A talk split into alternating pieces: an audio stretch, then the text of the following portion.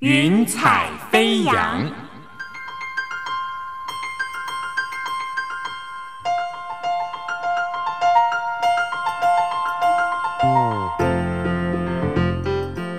让每一朵云彩的生命牵引着你心灵的飞扬。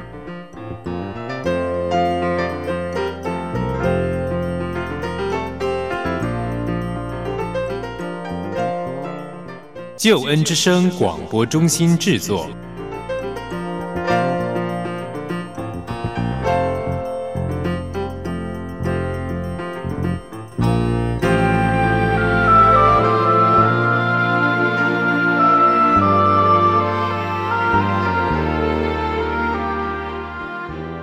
平安，我是英如，英文的英，如果的如，欢迎你收听《云彩飞扬》，这是由台湾救恩之声广播中心为你制作播出的生命故事集。我们很盼望透过一个感人的生命故事，让我们一起听听别人的故事，想想自己的生命。曾经有一位宣教士啊，他在宣教时生病了。生活费又迟迟没有收到，他没有钱看医生，也没有钱买营养的食物，只能够吃仅存的燕麦片。宣教士认为上帝把他给忘了，而感到很绝望。令人惊讶的是，一个月后，他的病情不药而愈，他所需要的生活费也都收到了。这位宣教士回国休假时，分享了这一段奇妙经历。有一位医生啊，他听见就去关心这宣教士。也询问当时候的病情跟症状。听完宣教师的分享后，医生就对他说：“其实你当时罹患的是消化不良的症状，幸好你迟一点收到生活津贴，没有进补，不然只会更加的消化不良。你即使去看医生呢，他也只会叫你吃一个月的燕麦片罢了。”透过这个小故事，在告诉我们什么呢？有时候我们向上帝祈求什么，得到的回应不是我们所期待的。有时我们正在享受安乐的日子，却突然遭遇措手不及的意外，仿佛一下子我们掉落谷底。但是圣经却说，万事都互相效力，叫爱上帝的人得益处。每一件发生在我们生命中的事，都有上帝化了妆的祝福呢。今天的云彩飞扬，英如为你邀请的来宾是周玉如。原本健康有活力的玉茹，为了躲避对她肢体暴力的丈夫，逃到外县市工作，却在一九九六年发生严重的车祸，造成颈椎脊髓的损伤，变成了一个几乎无法说话又全身瘫痪的病人，让玉茹对人生彻底感到绝望。就在这个时刻，上帝却带领玉茹经历了他的救恩，以至于后来玉茹竟然能够喜乐地说。万事都互相效力，叫爱上帝的人得益处。今天就让我们一起听听周玉如的故事，也想想自己的生命哦。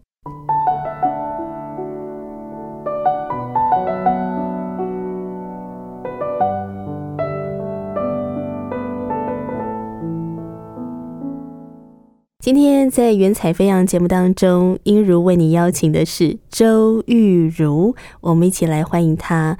玉如姐，欢迎你！英如姐妹你好，各位听众大家好，是非常的欢迎玉如姐来到《云彩飞扬》节目当中来分享你的故事。先跟我们谈谈你现在的生活好不好？今年我开始学习油画，因为我是一个颈椎以下是全部瘫痪，所以我画油画的方式是用。嘴巴咬着画笔来画画，感谢神，透过油画的过程当中，让我可以看到神的美意在当中。我以前是有学电脑美工设计跟那个网页设计，前年我有挑战学建筑绘图设计跟室内设计，考取了那个建筑绘图设计的丙级证照。当时他们开课的主办单位的时候。全部人是一瓶就过，我是二瓶。他们一直担心说我的身体状况跟我手部功能不行。感谢神，当时的潜能发展中心的董事长他是基督徒，林董他是基督徒。他认为说神又感动他，就是要给我一次机会。然后在学的过程当中，同学们可能画个图只要四十分钟就可以完成，那我必须要画到两个小时或两个半小时。在画的过程当中，当我不会的时候，我就会祷告，也感谢神，在这个过程当中，我们的老师一直鼓励我。我本来进去大概两个礼拜，我就哭着说我要放弃了。我们的三个建筑老师，他们都跟我讲说：“你真的有仕途的天分，仕途的能力。”特别有一个老师非常的鼓励我，一直到我学习到一半的时候，我才知道那个老师是基督徒。考丙级证照的时候，我可能会来不及在考试时间内完成画图的动作，所以我就每天花了比同学更长时间。五点半下课以后，同学们就回寝室休息了。可是我就是会留在教室里面练到晚上九点，教室休息以后就开始读数科。到十一点熄电的时候，我就是用着手电筒一直看学科的作业题。甚至有几次晚上是半夜醒过来的时候，我发觉我的手电筒是亮着，书本还放在枕头旁边，手电筒是照着我。不过感谢神，整个过程当中就是都有神美好的带领。在结训的时候得到最佳的学习精神奖，AutoCAD 的第三名，S 第二名。玉如姐是是很认真在学习这个方面，想说上帝给我们机会了，我们就认真的抓住这个机会，认真的去学习。因为我们常常会受限制于说我们不可能不行，可是神给我们是非常宽广的。神给每个人有很多很多我们没有知道、没有开发的那一块区域，而且我也可以从现在的谈话里面感受到玉如姐被喜乐充满，是不是？也可以请玉如姐跟我们谈谈你的原生家庭。现在我就爸爸跟阿姨，然后我跟外老一起住这样子，我们四个。我有一个大哥，四个姐姐，他们现在都有各自的婚姻家庭生活。现在是爸爸跟阿姨，所以之前是妈妈过世了，是不是？对，在我车祸的前一年。那爸爸妈妈对你们孩子的教育是怎么样的方式啊？都是用爱的教育。我们是一个非常讲究礼貌的家庭，不准讲脏话，不准讲粗鲁的话。你做错事情，他们也不会打你，做什么之类的。爸爸妈妈对你们的爱，会不会也影响到说，哎，对婚姻有一个期盼，想说啊，将来我希望找一个像爸爸这样的一个丈夫？当然会想，因为我们的家庭就是这样子，所以我就认为理所当然认为说，所有的男生就是这样，因为我们家你看，就只有爷爷是男生嘛，爸爸是男生，哥哥是男生，所以我们家是三代单传。可是我们家的男生就是都非常的好。所以我就认为说，哦，所有的男生都非常的好。一直到毕业以后去工作的时候，我认识的前夫跟他交往的时候，结婚的时候，他也很爱我，想要用最快的方式让我得到最幸福、最完整的环境，就跟朋友和我做了 KTV 的工作。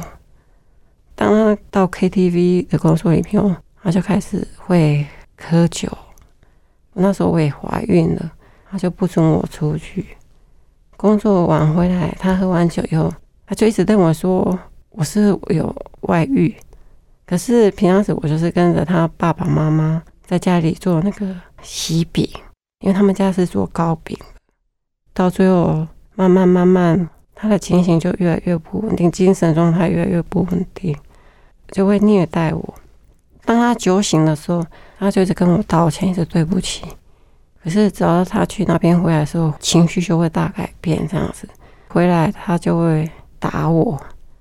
有时候他在打我的过程中，他的就是我的公公，他为了要保护我，甚至我公公也受伤了。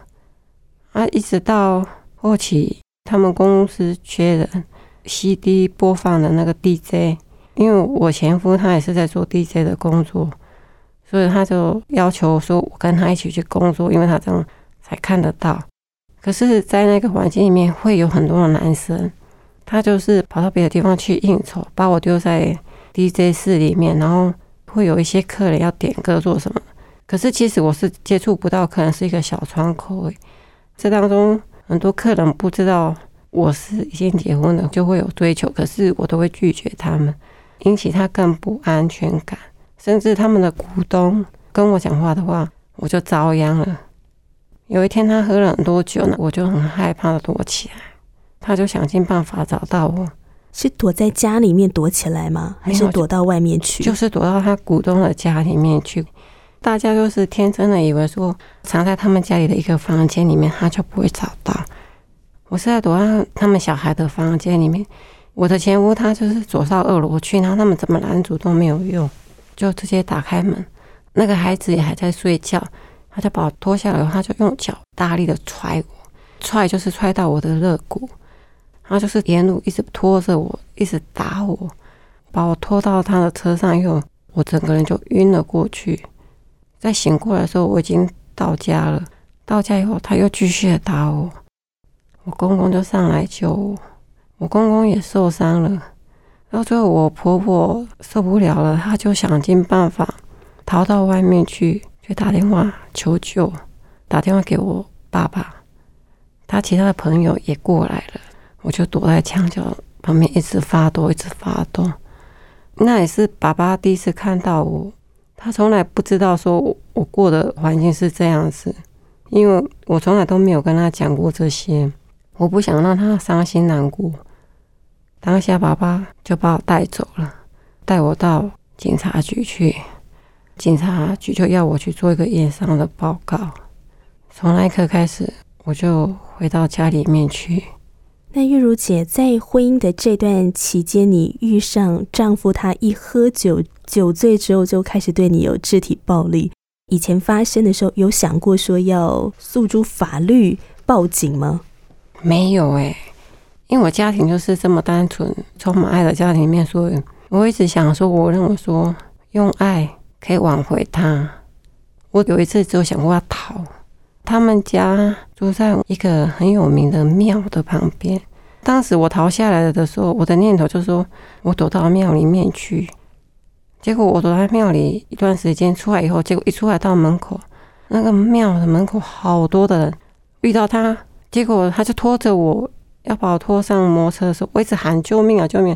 可是啊，所有的人都没有反应，都不理我。有一次我想逃走的时候，我也是逃到庙里面去，因为我从小的环境里面就是在庙，因为我想说一定会有人来救我，可是他们不是，他们只是躲在旁边默默去看，跟我在教会里面我所看到的是完全不一样。我们在教会里面看到是，如果有状况的话，一定会帮忙，或者试着去打电话求救，或警察或者是什么之类的，不会放着那个人完全坐视不管。回到夫家以后，他就是打电话，整天一直恐吓我们全家。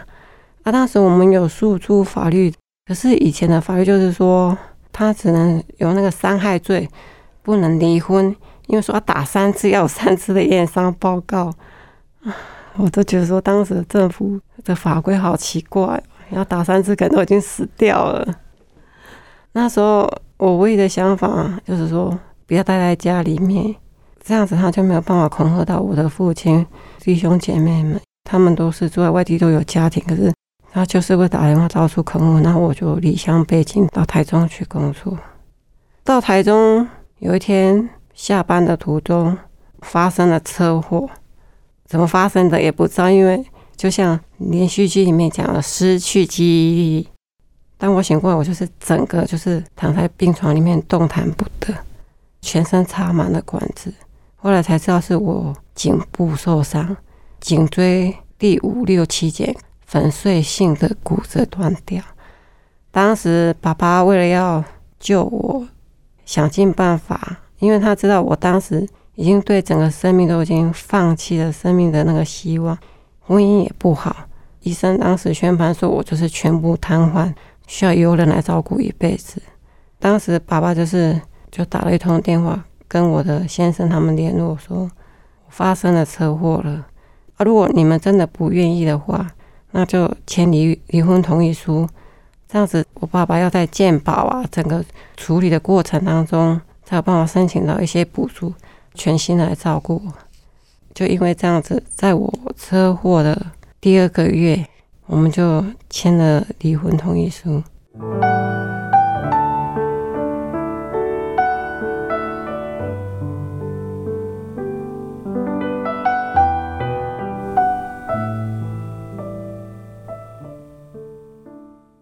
我刚醒过来的时候，我发觉我全身都不能动。等到天亮的时候，医生来的时候才说，可能我是颈椎有受到伤害，所以我就辗转到中山医院去做核磁共振，就确定我是整个颈椎的粉碎性的整个骨折、整个断裂，包括我的脊髓神经整个已经断掉，所以要马上做紧急的手术。动手术的时候，医生就跟我爸爸说：“我们只能把他的骨头清理干净，看你要接做人工骨，或是由他的身体的骨头来做一个移植的动作，连接他，把骨头接回来。现在医学没有办法接回脊髓的那个神经的部分，就算我们动完手术以后，他如果能活下来的话，还是躺在床上，他会全身瘫痪。到那一刻说。”我才知道，说我的人生被判了死刑。接下来就是好几个小时的手术，大概将近快十九个小时的手术。然后手术完以后，头上好痛，所以他们在我头上打了一个东西，绑了一个固定器，就是要让要把我的脖子移位的地方把它牵引开来，所以要吊一个很重的东西，吊一个礼拜。那是非常的痛的事情。那时候我会讲话，我就骂我爸：“为什么要救我？不要救我啊！我已经没有人要，我又这样子就没有用，不用开刀嘛？救我干嘛？”就一直骂我爸爸。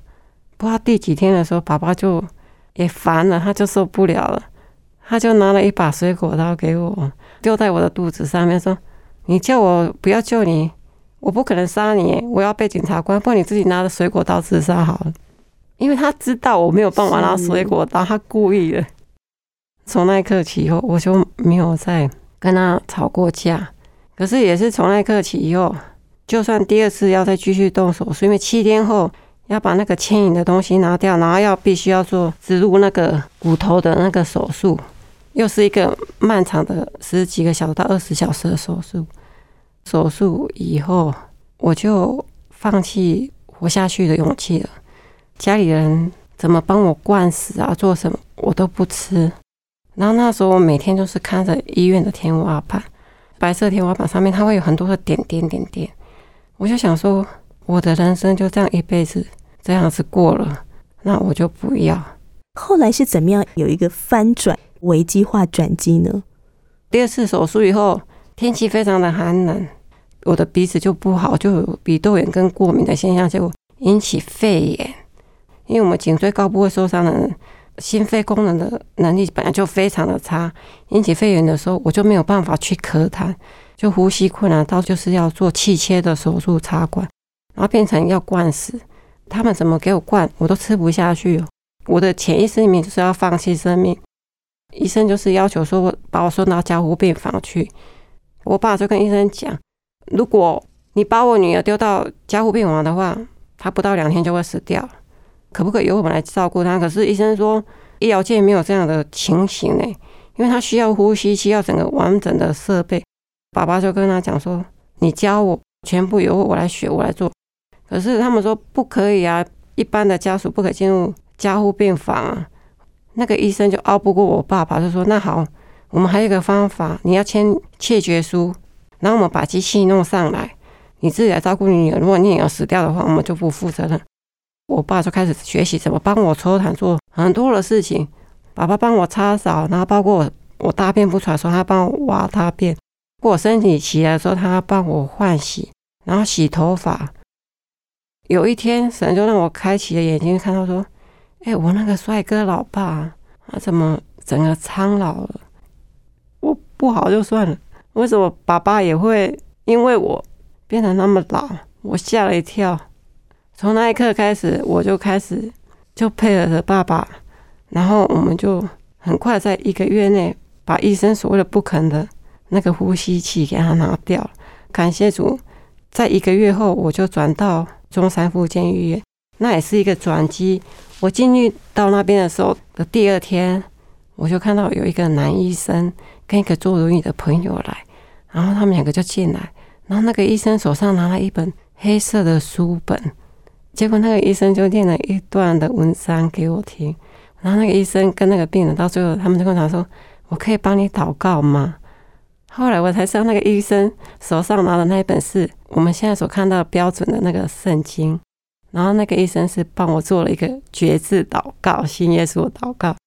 接下来他们就联络当时的克西玛尼行道院，有一个福音团契，就是里面有老人家啊、小孩子啊、妇女啊，然后有些是坐轮椅的朋友，然后他们就是每个礼拜都会来关心我。当时我的身体状况非常的不好，因为因为我刚开完刀，我的整个颈部非常的疼痛。他们每个礼拜来看，就是为我祷告，也是关心我。记忆最深刻是有一个奶奶，她的病情非常的严重，她是她已经截肢了，听说她会全身非常的疼痛。可是那个奶奶看起来她已经八十几岁，可是她她的脸上没有病痛的折磨，反而是有喜乐。然后每次我生病的时候，她知道，她就每个礼拜就一定。要来，就因为这样子，我就接触到了基督教。因为我长期就是脖子会非常的痛，痛到那种痛是，后来我才知道那叫做神经的那种幻痛。那种痛就是说你吃药啊、打针、做任何事情都会没有用。然后我是痛到没有办法下床，没有办法去做腹泻，我就是痛痛到一直发抖，然后我就在哭。我就突然有想到那个奶奶，他们就跟我讲说。玉如，你如果非常不舒服的时候，你就求跟神说：“主耶稣啊，主耶稣啊，救我！救！”我我就心里面就说：“耶稣救我，耶稣救我，耶稣救我，耶稣救我！”非常的痛，用内心的深深的呼喊，呼喊完以后，经过三十秒以后，我的身体就发热，我的那个颈部的疼痛就消失掉了。从那一刻开始，只要他们有来。不是他们来病床看我，就会下去跟他们一起团契的活动。然后接下来过程当中，颈部的疼痛不是一次就解决掉，每次还是就是要祷告。我相信神没有马上的意思，是要让我更确切的去认识这位神。直到我信主受洗以后的某一年，我的颈部就突然不痛。感谢主，我我现在的聚会的南社里教会。我们教会里面非常特别，他们因为是眷村的教会，所以都是一些年长者，他们对神非常的有信心。当初我们去聚会的时候，我就是一直发抖，一直发抖，就是痛的一直发抖。他们就说：“玉姐妹，周姐妹，你在冷吗？”我说：“没有冷，我就非常的痛。”然后我会我会为你祷告，你要相信神会医治你。我心里就在想，哪有可能？医生都判定说没有药可以医了。直到有一年的我到南社里教会的第四年冬天，我才发觉我去聚会的时候，我根本已经不痛了。到现在也很少再发作。我受伤一九九六年到现在十九年，好神奇哦！神为每一个人的人生阶段所安排的每一件事情，他所要带给我们的意义，我想是超乎我们的所求所想。就好像你刚刚说。颈椎的这个疼痛，神不是一刚开始马上就医治你，而是一个循序渐进的过程。为了让玉如姐可以更多的来认识这位又真又活的神，那其实你在这个颈椎疼痛完全消失之前，其实你就决定先受洗了吗？为什么颈椎疼痛好像还没有完全消失，但是你就愿意来受洗，归入主耶稣基督的名下呢？还有一个非常特别的经历。就是我那时候在复健医院的时候，有一天我一个朋友，他突然一个念头就说，因为我都一直住在医院都没有回家，然后就问我说：“你要不要回家去看奶奶？”我说：“好啊。”朋友就开车载我回家去看奶奶。看完奶奶以后，我们就很快乐要回来。我们有一个很特别的辅具，就是说，因为我们不能动，所以我们坐在轮椅上面太久的话，会造成褥疮，会有伤口，所以我们都会有一个。气垫座，那是一个减压的东西。当看护给我抱上车以后，我们家的外老就把我的气垫座放在车顶上面。我那个朋友他也是第一次带我回家，然后他们也没有注意到，他们只知道把轮椅收起来。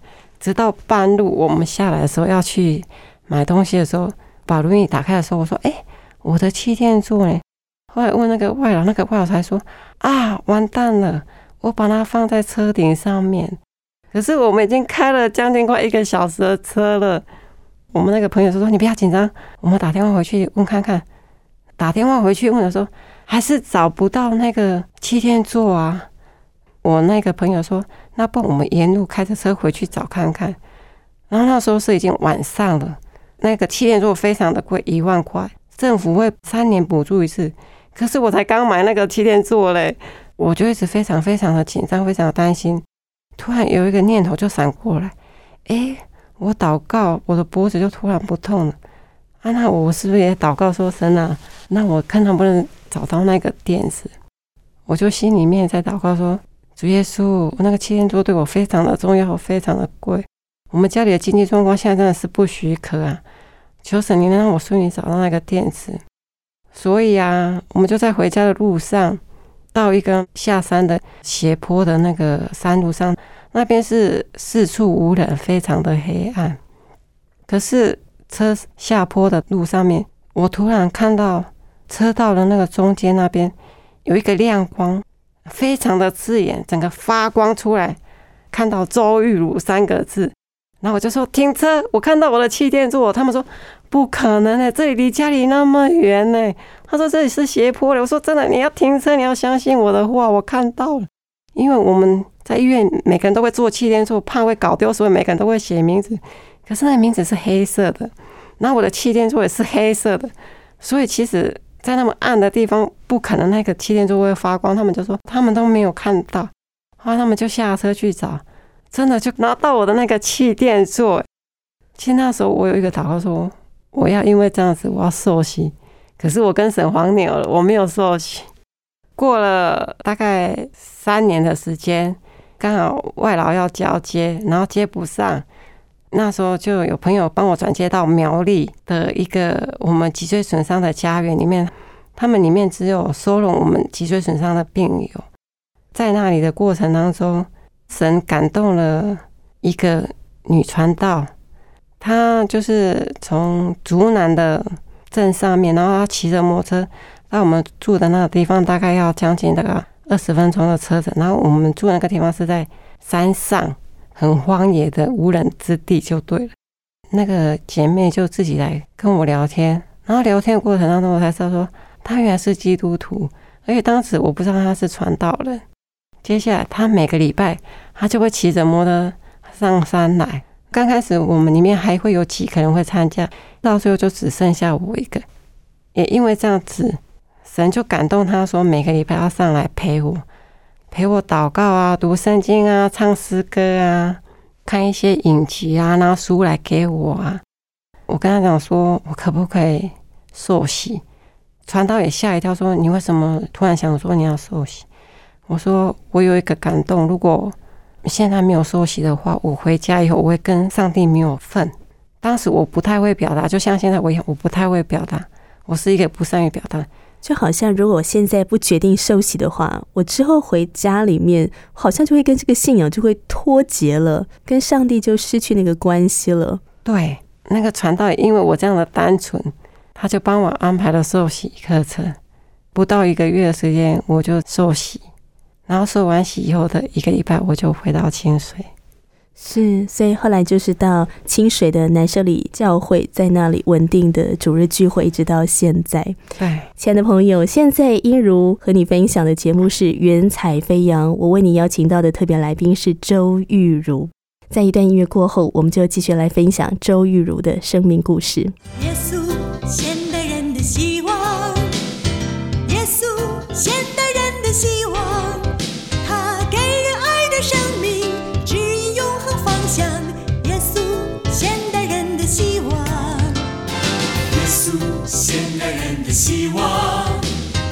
耶稣，现代人的希望。他给人新的生命，除去罪恶捆绑。耶稣，现代人的希望。他是世界的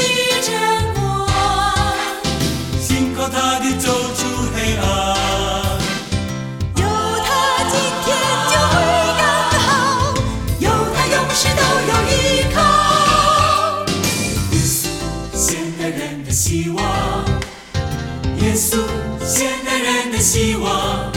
他给人新的生命，除去罪恶捆绑。耶稣，现代人的希望。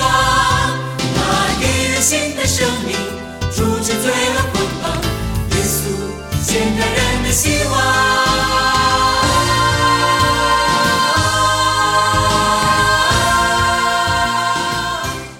亲爱的朋友，平安，我是音如。现在为你分享的是云彩飞扬。今天音如为你邀请的特别来宾是周玉如姐妹。玉如姐，基督信仰怎么样帮助你真的学会乐观这件事情，去看待你的车祸啦，看待婚姻所面临的困难啦？上帝怎么样教会你学习乐观，而且愿意主动去爱人呢？我感谢主啊，让我到南色里教会去，在那里面，他们非常的爱我。我记得进去的时候，有一个马奶奶，她年纪有点大，可是我们都是喜欢叫她妈妈、妈妈、妈妈。我进去的时候，我记得她永远就是会在门口来迎接我，看得到我，她就抱着我说：“哦，我们的公主，我们的宝贝，你来了。”她每次都说。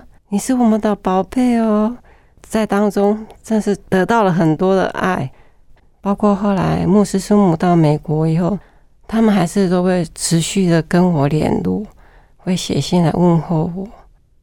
这当中让我感受到说，为什么有这么不一样的爱，跟我当初在家暴的家庭当中的那些环境里面，当我遇到问题的时候，是没有人管我的。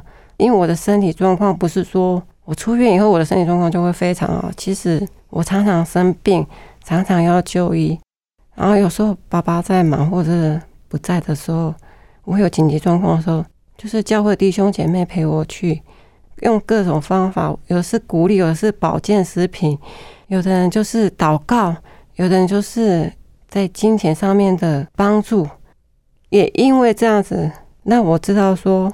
他们会做这些事情，是因为耶稣爱我们，耶稣为我我们的罪钉死在十字架上面，为了要救赎我们。所以这些弟兄姐妹，他们为我做的是坐在神的上面。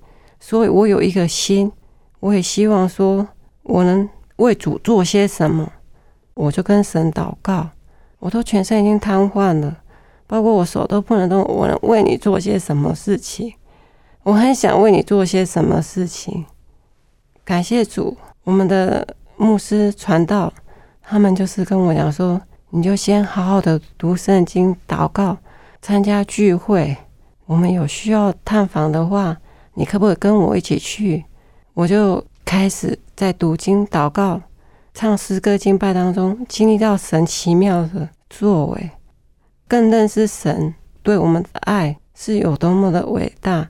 就神的爱是完全的，也因为这样子，我原谅了我的我的前夫。我跟神祷告说：“神啊，求你原谅他，因为他做的他不知道。就像耶稣在钉十字架说：‘父神啊，求你赦免他们，因为他们所做的他们不知道。’我也跟神祷告说：‘神啊，求你饶恕我，我丢下了我的孩子，为了要顾及我的生命，我丢下了孩子。’其实我也是不完全的。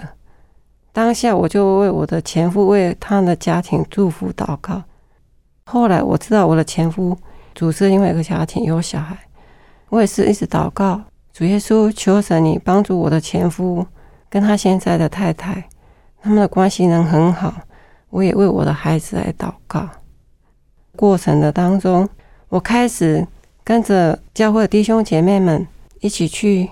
关怀去探访，一开始认为说去关怀别人的时候是给出去，可是我发觉去关怀别人、去探望弟兄姐妹的时候，不是给，是得到。哎，最大的收获是在于我自己，哎，因为我得到更多满满的祝福，看到对方开始有了新的盼望，有了新的生命，然后更激励我，那是一件非常开心的事情。我颈椎受伤，我的肺部功能不好。你们也可以听到我在讲话的时候是断断续续。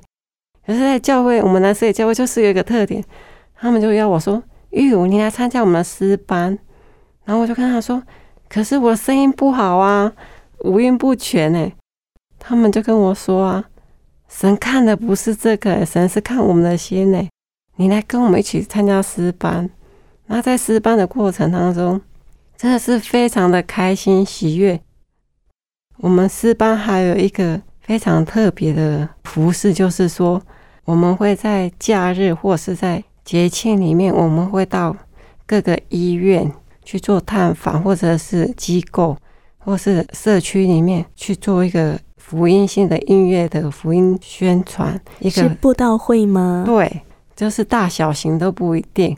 在诗歌的当中，需要有人来做见证。当时就有感动我们的传道人，他就跟我提出说：“玉如，你要不要把你神在你生命中发生的事情来跟大家分享？”我说：“不行啊，我只要一看到人，我就会晕过去，我就会害怕。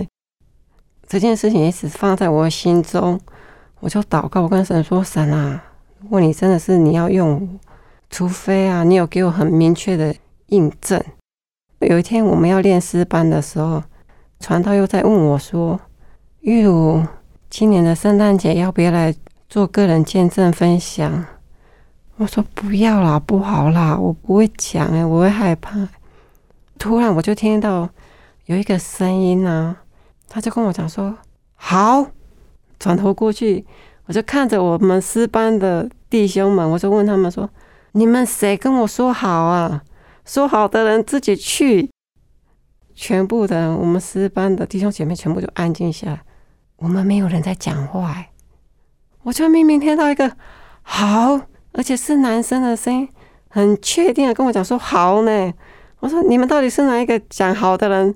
站出来啊！”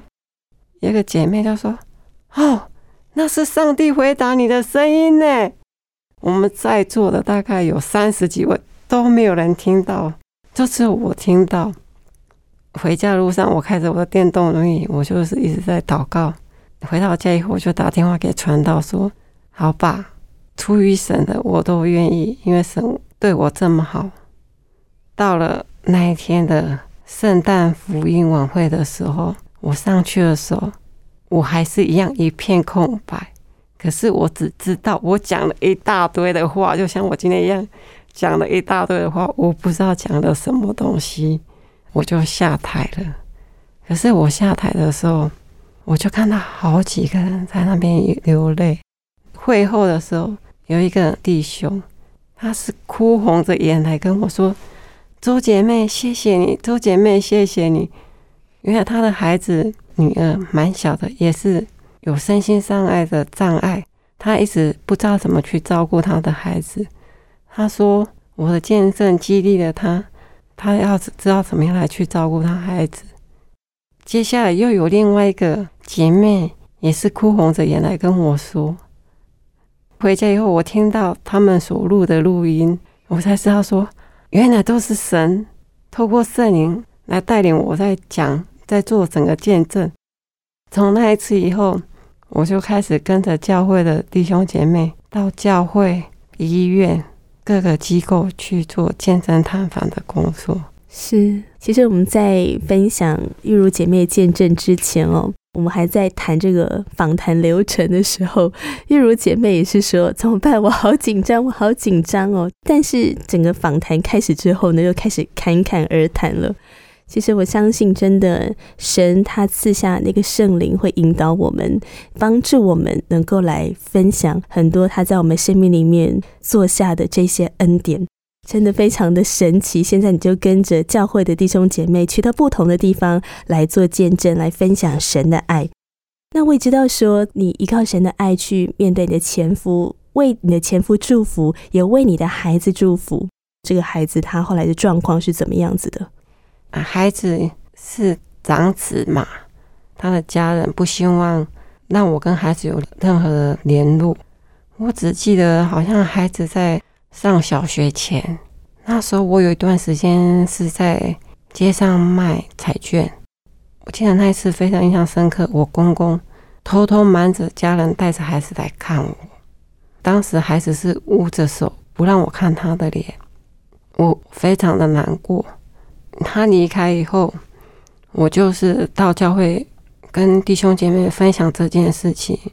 他们跟我说：“你就为孩子祷告。”虽然我没有办法去关心他、去照顾他，可是我相信神在我身上做的这些事情，也会做在我孩子的身上。所以我就是非常信心的祷告，祝福这个孩子。直到有一年，我有一个传福音的朋友，是我的补习班的那个同学。那时候我们在学网页设计的同学，他那时候找到了一份工作，是在清水的石恩堂做客服班的老师。那个弟兄他就每天一直跟我讲说：“哦，我们这个暑假来了一个。”国中生要升高中的学生，非常的顽皮，非常的不乖。那个弟兄给我一份资料，里面就是那个孩子的资料里面看到了一个名字，是我儿子的名字，我吓了一跳。可是我不能确定是不是同一个人，因为只有名字而已。我就跟神祷告，去找施恩堂的传道人，透过传道人，我才知道说，原来那个孩子。就是我的儿子，施恩堂他们长期会到孩子的奶奶他们那边的社区去做老人关怀。我儿子也会常常去找他阿妈，传道跟师母也因为这样子都关心到这个孩子，这个孩子因为这样子有接触到教会，感谢神。两年前，孩子也愿意偷偷的跑来看我。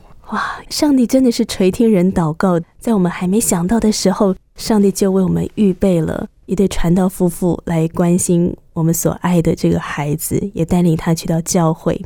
孩子现在年纪已经多大了？二十岁了。二十岁了，哇，时间过得好快哦！相信上帝在他的生命中有美好的带领与计划，他之后一定也会在神的爱里面更多的学习跟成长，生命更加的丰盛，更加不一样。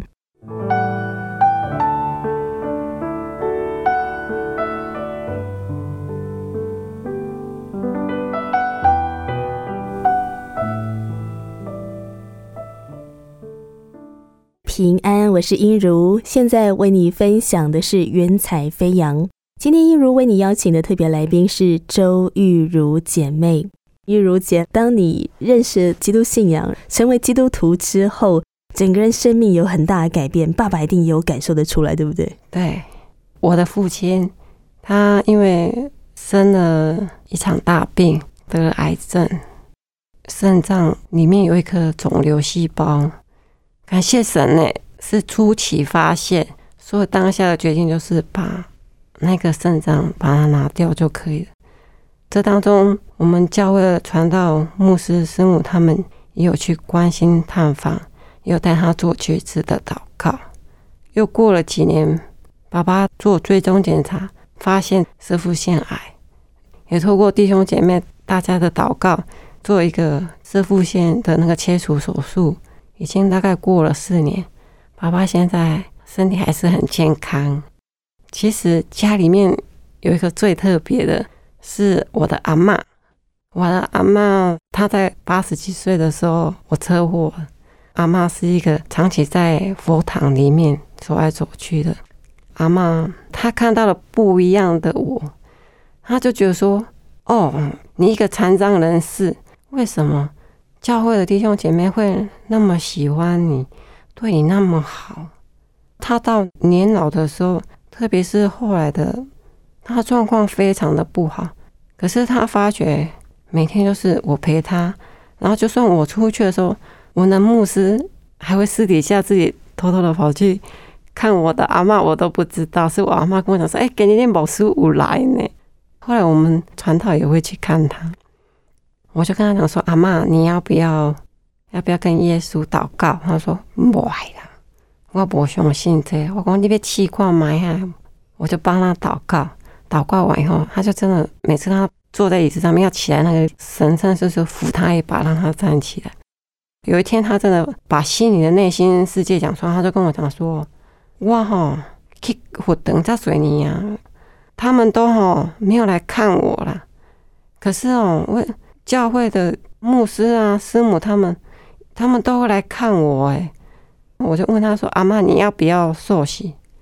他就跟我说：“不要，不行，因为我阿妈她是收金婆，所以她有发过誓，她很害怕，她害怕那个咒诅，所以她一直不要。直到她八十九岁那一年，她整个身体状况非常的不好。然后那时候我们的女传道有一天，她要去探访一个姐妹，可是那个姐妹不在，她就顺路来到我家要来找我。结果我就跟他讲说：“哎、阿妈现在是清醒的。”传道就先去跟阿妈聊天，在聊天以后，传道就突然就过来跟我讲说：“哟，阿妈要受洗耶，我们现在赶快帮她做点水礼。”我们就当下就帮她做了点水礼，隔天阿妈就送到医院去了。每次我去看她的时候，里面的医护人员就说：“你的阿嬷她的身体的状况应该是非常的疼痛，可是从她的脸部表情里面感觉不到，而且到最后一刻，神要接她回天家的时候，她是非常平静安稳的表情。同样都是面对这个人生的这一场重病，但是当有基督的平安在我们里面的时候，我们真的可以平静安稳的去面对死亡，或者是面对人生风浪的这件事情。上帝真的是使用玉如姐成为你家人的祝福，而且我知道你后来在二零一四年的时候，你还参加了这个第一届的脊髓损伤者心爱美人的选美活动。这个好特别哦，它是一个什么样的一个选美活动？而你是什么样的因缘际会之下你去参加了？可不可以跟我们分享一下呢？因为我们脊髓损伤都有一个联络的一个网络，朋友大家都会有互相的联络。其实我有看到这个讯息，我没有想要报名的冲动，因为我年纪蛮大了。说实在的，我只要多服侍神就好了。然后是因为有两个台北的脊椎损伤的朋友，他们就一直跟我讲说：“哎、我们有这个机会，可以打扮的美美的，要不要去参加？”然后他就说：“不然我们一起穿着礼服啊，然后合照可以留个纪念啊。”到最后一刻，还是我朋友帮我报名的，我就莫名其妙的去报名了这个选美活动。那这个选美活动，它是在做支持一些，特别是我们脊椎损伤这一块区域，因为很多人就是认为说，我们除了轮椅以后，什么都不能做。平常时你就是要穿着那种病人的服装啊，就是一个非常没有尊严的生活。其实他的宗旨是要让我们去关怀、帮助这些病友能走出来，活出信心，一个梦想。那我看到这时候，我就是吓了一跳。那这就是神要我做的事情啊！我这几年在教会里面，我早就已经不像是个病人。平常时我出门的时候，我也是都是自己开着电动路到处去传福音、去做见证。我只是身体上面不方便，可是我还是可以做很多事情。后来整个选美过程的当中，我们有一个培训的过程里面，感谢神，主办单位跟赞助单位里面，哎，原来里面好多都是基督徒的朋友。原来这个活动真的是是在做神的工作，所以在这个过程当中，我非常认真去学习。我只是想说，透过这个选美活动当中，最后的时候，因为它会有一个媒体的一个报道，我希望透过这个媒体的报道的当中，我可以把我个人的见证传出去，让人家知道说我们的生命的不一样在哪里。而且在这个选美过程当中，我生了重病，鼻腔里面全是霉菌，所以我必须要去动一个大手术。动手术的期间，我的抗凝血功能本来就有问题。感谢主，让我认识一个基督徒医师，他帮我做了一个全程的治疗，一直到十月十八号、十九号这两天要选美的前一天，我的身体是在一个非常极度不舒服的状况下。那一天晚上，我就做了一个祷告：神啊，我从来没有要求名次，我只要求说我能为主做一场见证。能荣耀神的见证，感谢神，让我在十八号、十九号的两天有一个很好的一个呈现。我所讲的，我就是在教会里面准备了三分钟自我得救见证的分享。我一上去讲不到十秒钟，我就发觉台下的评审一个一个眼眶红了，所有的人开始在找卫生纸，哭的稀里哗啦的。可是我在讲的过程当中，我没有哭。平常时人家都会问我说：“玉茹，为什么耶稣没有给你起来走路呢？”我说：“那不是重点吧？作者轮椅，我才认识了神，我才知道真的生命的意义价值在哪里。而且我受伤以后的这十九年，生命里面是非常的精彩。作者轮椅去做神要我做的事情，我是非常开心乐意的。”你知道这次选美活动啊，意外的啊，得到了第三名，这是神给我的一个鼓励，也跌破所有的人的眼镜。我只能说，荣耀归给神。在这几年的当中，病痛不断，身体非常的疲惫，那是事实。可是啊，不论生命的低谷或者是快乐。都有神的同在，我的每一步每一脚印都是神背着我。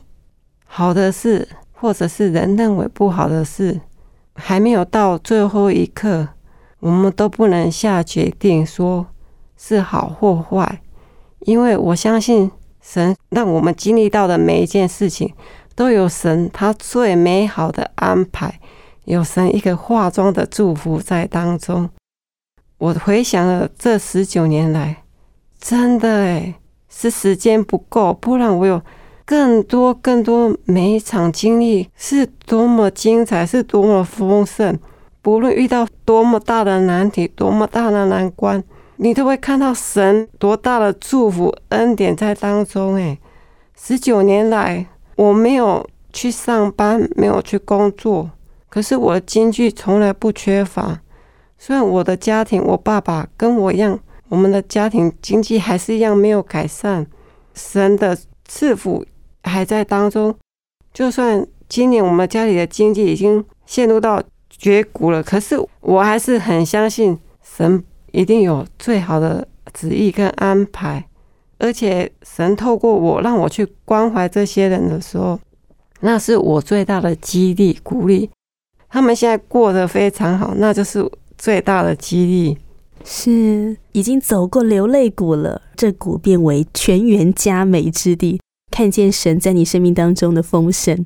我想在今天云彩飞扬的节目最后，是不是也可以就着你自己的生命历程，也对我们在收音机旁的一些朋友，也许他也在人生的低谷里面，或许他也曾经遭受过重大的疾病，很绝望，是不是也可以就着你的生命，给他们一些鼓励的话呢？在人不能，在神凡事都能。你们记不记得我跟你们说，我在医院的时候，在数天花板的那些点点的时候，真的人不能呢，什么都不能。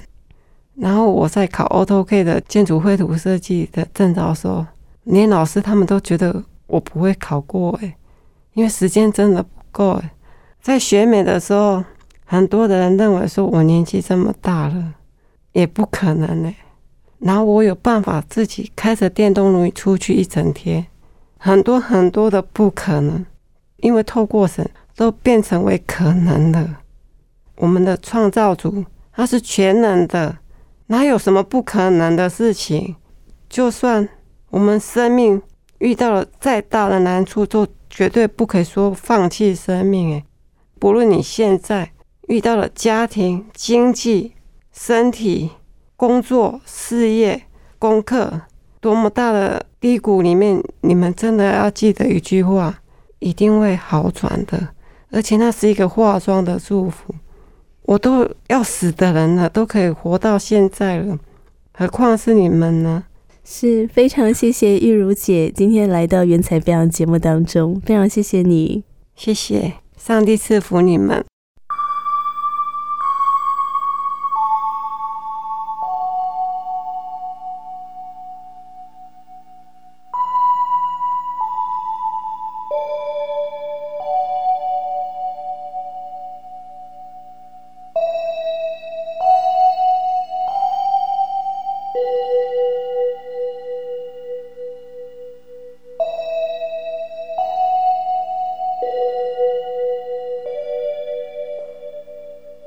今天的云彩飞扬，英如为你邀请的来宾是周玉如。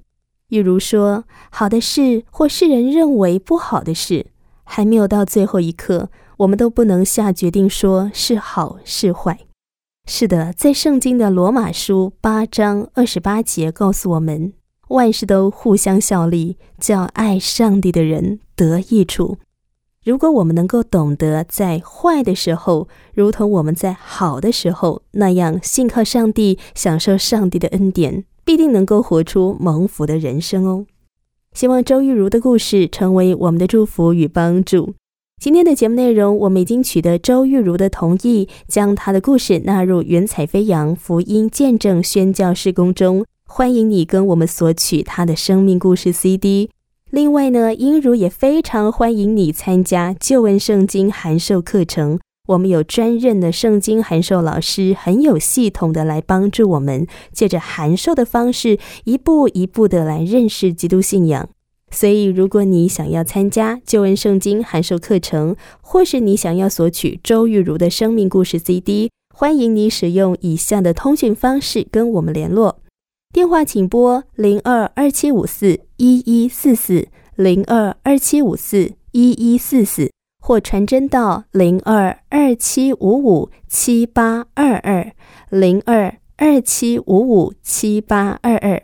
来信请寄到台北邮政四十四支八十号信箱，台北邮政四十四支八十号信箱，请注明“云彩飞扬”节目收，或写给我“音如收”就可以了。音是英文的音，如果的如。节目最后也要感谢天韵诗班以及我心旋律音乐施工所提供的诗歌。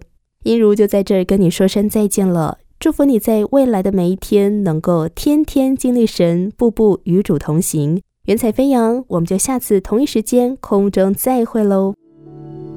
我是空谷的回忆，四处寻找我的心，万片溪水和山林，我心依然无处。寻，我曾经多彷徨，四周已无安息土，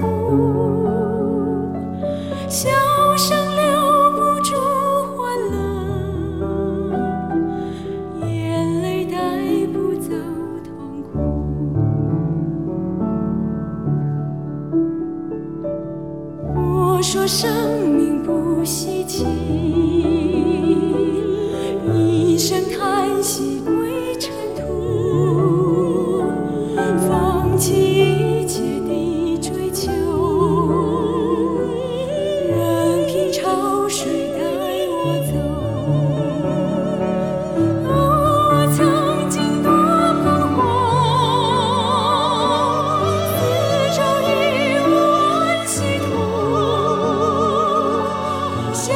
生亮